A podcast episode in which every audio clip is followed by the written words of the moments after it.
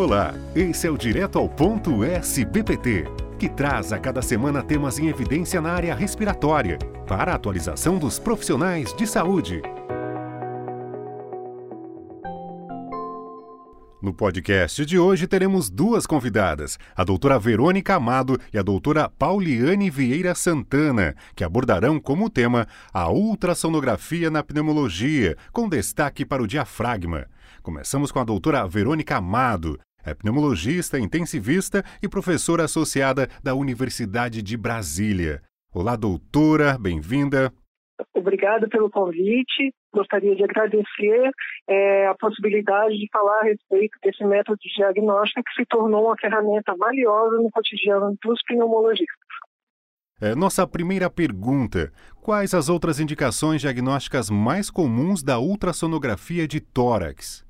Então, as imagens geradas a partir do exame de ultrassonografia torácica não têm a mesma nitidez e a riqueza de detalhes que outros exames, como a tomografia computadorizada de tórax. No entanto, os padrões de imagem associados às estruturas torácicas e às suas movimentações nos permitem identificar com segurança a presença de acometimento pleural, com pneumotórax, derrames pleurais, inclusive com a possibilidade de caracterizar o líquido em relação à sua densidade e à presença de septações. É possível também identificar alterações periféricas do parênquima pulmonar, como áreas de consolidação e áreas onde há espessamento intersticial, sem, no entanto, nos permitir fazer a diferença de etiologia desse espessamento, ou seja, infiltrado intersticial inflamatório, fibrosante ou associado à congestão pulmonar por tratar-se de equipamento portátil, as avaliações podem ser feitas à beira-leito, sem necessidade de transporte do paciente, e permitem o acompanhamento da resposta terapêutica dinamicamente, o que é uma grande vantagem.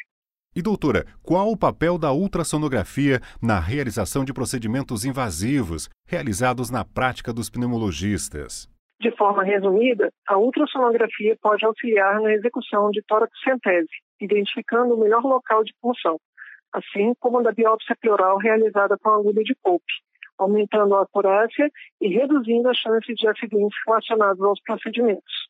Nesse contexto, as indicações diagnósticas e de suporte terapêutico da ultrassonografia torácica vêm ganhando espaço na pneumologia com a vantagem de ser um método portátil e de custo acessível. E agora nossas perguntas são para a doutora Pauliane Vieira Santana, doutora em pneumologia pela Faculdade de Medicina da USP e médica intensivista da UTI do AC Camargo Cancer Center. Bem-vinda, doutora. Olá. Antes de mais nada, eu gostaria de agradecer à Sociedade Brasileira de Pneumologia e Tisiologia, ao Jornal Brasileiro de Pneumologia e, em especial, ao Dr. Bruno Baldi pelo convite. É, doutora, quais os principais destaques do artigo Ultrassom do Diafragma? Uma revisão de seus aspectos metodológicos e da aplicabilidade clínica. O artigo apresenta uma revisão ampla e detalhada da literatura sobre a utilidade do ultrassom como uma ferramenta de avaliação do diafragma, abrangendo os aspectos metodológicos e suas implicações clínicas.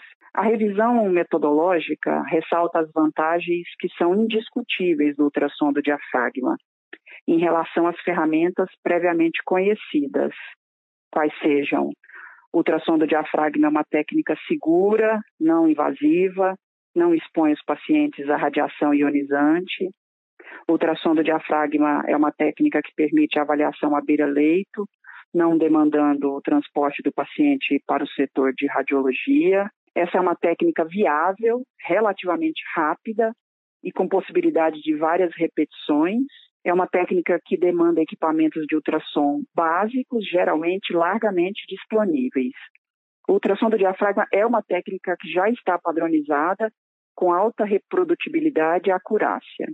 Além disso, nessa revisão metodológica, nós abrangemos o conhecimento dos aspectos anatômicos e funcionais do diafragma e descrevemos as recomendações mais atuais, fundamentadas e padronizadas a respeito da técnica de avaliação do diafragma com ultrassom. Nesse artigo também oferecemos uma revisão de forma clara e contundente sobre a aplicabilidade do ultrassom do diafragma em diferentes cenários clínicos, usuais na prática do pneumologista. Nessa revisão, apresentamos também evidências consistentes do uso do ultrassom do diafragma nestes diversos cenários clínicos, abrangendo inclusive a correlação dos achados do ultrassom com desfechos clínicos relevantes. E doutora, para encerrar, qual a importância na prática clínica desse artigo em questão?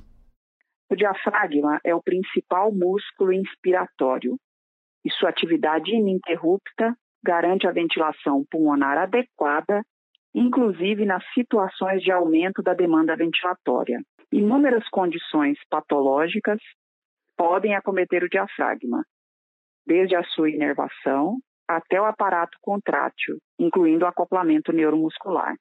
A disfunção diafragmática unilateral é usualmente sintomática em indivíduos sadios. No entanto, a disfunção diafragmática bilateral ou mesmo a disfunção diafragmática unilateral em indivíduos comórbidos pode estar associada a dispneia, intolerância ao exercício e distúrbios do sono, impactando negativamente a qualidade de vida dos pacientes.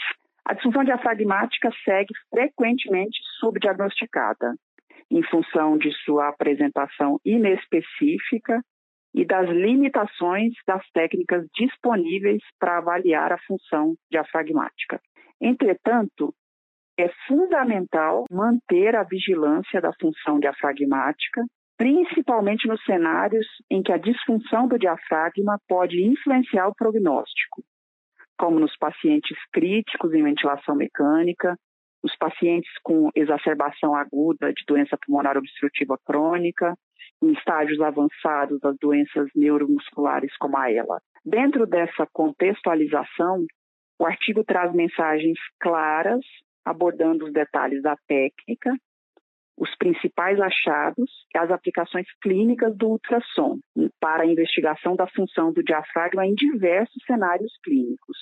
Portanto, o artigo revisa e avaliza de modo consistente a incorporação do ultrassom do diafragma na prática clínica em pneumologia.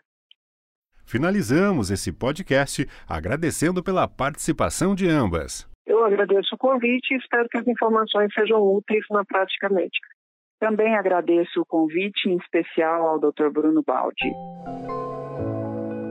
Esse foi o Direto ao Ponto, um podcast da SBPT que traz conhecimento atualizado para você. Fiquem bem e até a próxima semana.